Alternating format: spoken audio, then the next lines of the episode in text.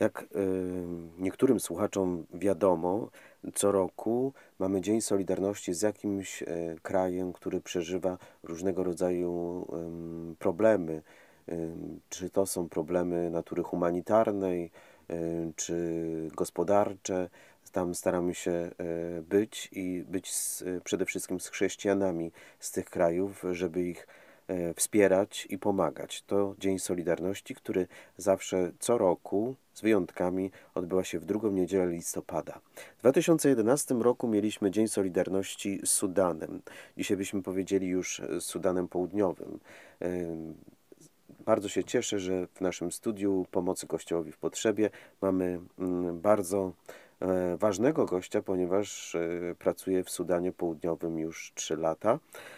Ksiądz Krzysztof Ziębik, kombonianin. Szczęść Boże. Szczęść Boże. Chciałem się na początku zapytać, czy po tym, jak Polska włączyła się w Dzień Solidarności w dwa tysiące jedenastym roku, wtedy, gdy był ten podział pomiędzy Sudanem Północnym a Południowym, czy w tych ostatnich trzech latach księdza pracy coś się zmieniło w mentalności ludzi? No to znaczy od tego dwa tysiące jedenastego roku był to y, czas nadziei, kiedy jeszcze ludzie mieli nadzieję na no teraz zaczynamy coś naszego, odłączyliśmy się od, od północy, próbujemy teraz coś zrobić własnymi siłami, ale jednak y, ta radość nie trwała krótko, bo to tak, tak samo jak pamiętamy dwa tysiące piętnasty, dwa tysiące szesnasty y, przyniósł ten rozlew krwi na tle etnicznym, y, gdzie... To w ogóle była najdłuższa wojna domowa w Afryce. Pomiędzy jednym Sudanem a drugim.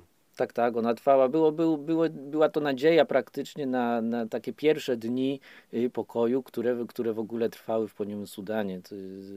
Ludzie to, co pamiętają, no to tylko ta, ta wojna, yy, tych Arabów, którzy tam próbowali wejść, próbowali wprowadzić to prawo szariatu, Yy, próbowali tych yy, chrześcijan tak samo i, i zabijać yy, i tak samo koncentrować się bardziej na, na rozwoju północy, ale czerpiąc yy, wszystkie dochody z południa, ponieważ tak jak wiemy, południe jest najbardziej yy, yy, jest najbogatsze w, yy, w ropę naftową. Ropa oczywiście, naftowa, tak. Gdzie każdy próbuje mieć, mieć jakiś, jakiś pięćset tysięcy baryłek dziennie ropy naftowej, a z eksportu ropy naftowej pochodzi aż dziewięćdziesiąt osiem procent P K P. Także jest to ogromne, y, ogromne wsparcie, ale z drugiej strony wracając właśnie do, y, do gospodarki, y, surowce naturalne, ropa naftowa, no, tak jak mówiliśmy, ruda żelaza, y, rudy chromu, miedzi, cynku, srebro, złoto, więc bardzo z jednej strony bogaty naturalnie kraj, ale też cały czas biedny. Dodajmy, że chrześcijanie też y, to jest sześćdziesiąt procent społeczeństwa, więc dużo. Nie islam, ale chrześcijaństwo, w tym prawie czterdzieści procent katolicy, no i dwadzieścia procent protestanci. To bardzo dużo. Ten, te statystyki pokazują jednak, że jest to państwo, które powinno się kierować tymi wartościami chrześcijańskimi, a jednak tak nie jest. No jednak tak nie jest, ponieważ we krwi ludzie ciągle mają, mają tą wojnę, jest, jest, jest młodzież, te walki plemienne, gdzie jak wiemy są dwa największe plemiona znajdujące się w Południowym Sudanie, to Dinka i Nuer. I od, od czasu, kiedy, kiedy Garang został praktycznie zestrzelony, kiedy, kiedy go, zamordowano. go zamordowano, do władzy doszedł Salwakir, który jest z plemienia Dinka. W tym czasie się mówiło i I do tego dążyło praktycznie, yy, że, że, że mówiono się o drugiej Rwandzie, gdzie Dinka chciało po prostu wszystkich Nuer zlikwidować. No to jest no też jakby sytuacja ludobójstwa, tak, tak byśmy jest. mogli powiedzieć. A sytuacja humanitarna jest to yy, jest bardzo tragiczna, bo jest to państwo o najgorszych wskaźnikach zdrowotnych w społeczeństwie. Umieralność dzieci do lat pięciu wynosi sto dwanaście na tysiąc mieszkańców. Natomiast umieralność rodzących matek wynosi ponad dwa tysiące na sto tysięcy żywych urodzeń i jest najwyższa spośród wszystkich państw. Oczywiście króluje też AIDS, chociaż nie ma statystyk takich dokładnych, ale to gdzieś jest około trzy procent populacji. Poważnym też zagrożeniem jest jednak jeden problem, to problem głodu, związany z, z właśnie z tym, o czym ksiądz mówił, o, konflikty, o konflikcie wojskowym. W tysiąc dziewięćset dziewięćdziesiątym ósmym roku w zachodniej części kraju miała miejsce największa klęska głodu i zmarło tam z tego powodu siedemdziesiąt tysięcy osób. siedemdziesiąt tysięcy osób. Prawie połowa społeczeństwa nie ma też dostępu do wody pitnej. Czy ta sytuacja od tysiąc dziewięćset dziewięćdziesiątego ósmego roku cały czas trwa? Tak, oczywiście, że trwa, ponieważ w tym roku, w którym ten konflikt, konflikt przyszedł, ponieważ jeżeli nadzieja była, to była y, związana z tym pokojową relacją między Dinka i Nuer. Czyli ten kandydat z Nuer, z plemienia Nuer, y, po prostu on y, przyszedł do, przyjechał do, do Dżuby, po prostu współ, współpracować z prezydentem, y, ale jednak y, po, y, po kilku dniach y, był zamach na niego i musiał uciekać. Był to dwa tysiące szesnasty rok, kiedy, kiedy ja tak samo przyleciałem y, do, do Dżuby i na, nawet do, do dzisiaj już mi ten, ten dźwięk z karabinów maszynowych jest, jest, jest mi znany. Y, I był to czas y, po prostu, kiedy to ludobójstwo się zaczęło, ludzie zaczęli uciekać. Musieli uciekać ze swoich plantacji, musieli opuszczać swoje domy.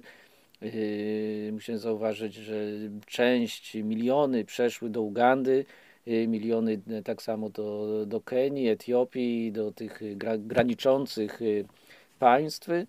No to ci, którzy jeszcze zdecydowali się, żeby wejść do tych, do, do obozów dla uchodźców, no oczywiście dostali dużą pomoc od, od, od N G O, czyli niepaństwowych organizacji, od, od, od O N Z, no i tam jakoś im się, im się żyła, a reszta głodowała, ponieważ nie mogli nawet wrócić na swoje pola, żeby zebrać uprawy, zostali po prostu zastrzeleni. Czyli dwa tysiące osiemnasty rok był tak samo bardzo ciężki. Bardzo ciężki. No a co wobec tego robi misjonarz? Na czym polega y, ta codzienna praca wśród tych wiernych y, y, swojej parafii? No jako misjonarze my się angażujemy, angażujemy oczywiście w pracę pastoralną, ale oczywiście oprócz tego tak samo jest nam bliski rozwój. Jeśli chodzi o edukację czy, czy health, opiekę zdrowotną. Od, od, opiekę zdrowotną, to tak samo jako misjonarze na przykład prowadzimy szpitale czy czy zakładamy nowe szkoły, szkoły podstawowe. Jak wiemy, edukacja, my wierzymy, że edukacja może zmienić to państwo, że jednak ludzie zostawią tą broń, nie będą atakować ludzi, ponieważ nawet dzisiaj jest ryzyko poruszania się po południowym Sudanie, czyli budowanie szkół, dawanie tych opcji dla, dla młodego pokolenia, żeby zmienić tą mentalność ludzi, żeby nareszcie zrozumieli, że można żyć w pokoju, Pokoju. Że można normalnie rozmawiać, że można dialogować, czy ja jestem Nuer, czy Dinka, czy Shiluk.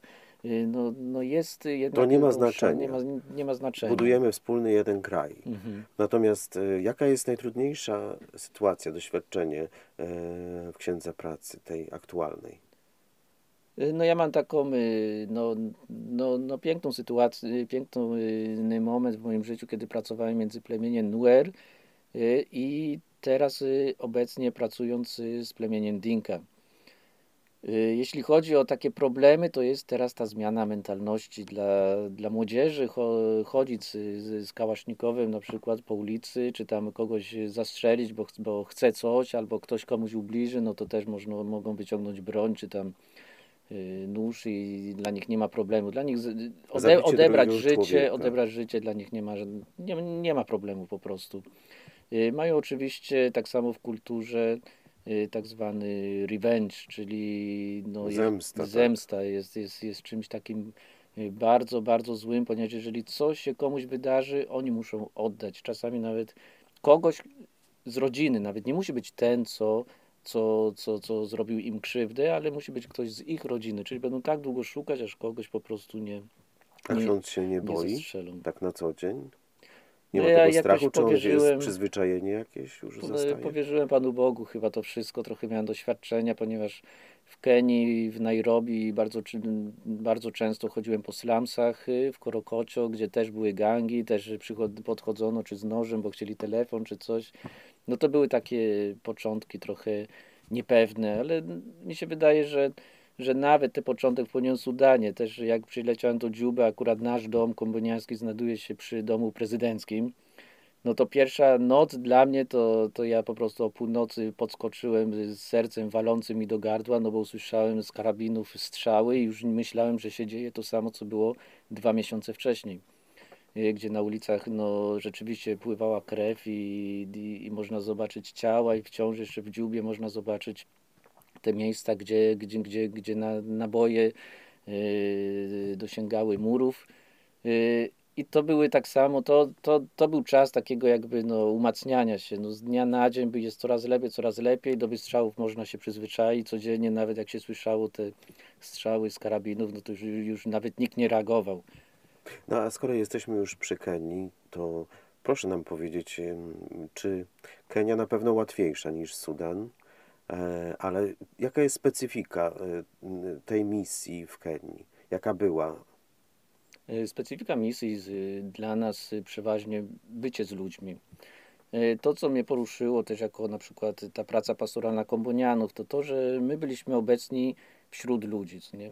Że to nie były slumsy, do których misjonarz szedł, odprawił mszę i wychodził. Jeżeli komuś jest bliskie słowo Korokoczo, jest to slums przy miejskim wysypisku śmieci i tam my, my żeśmy żyli. Po prostu byliśmy na wysypisku.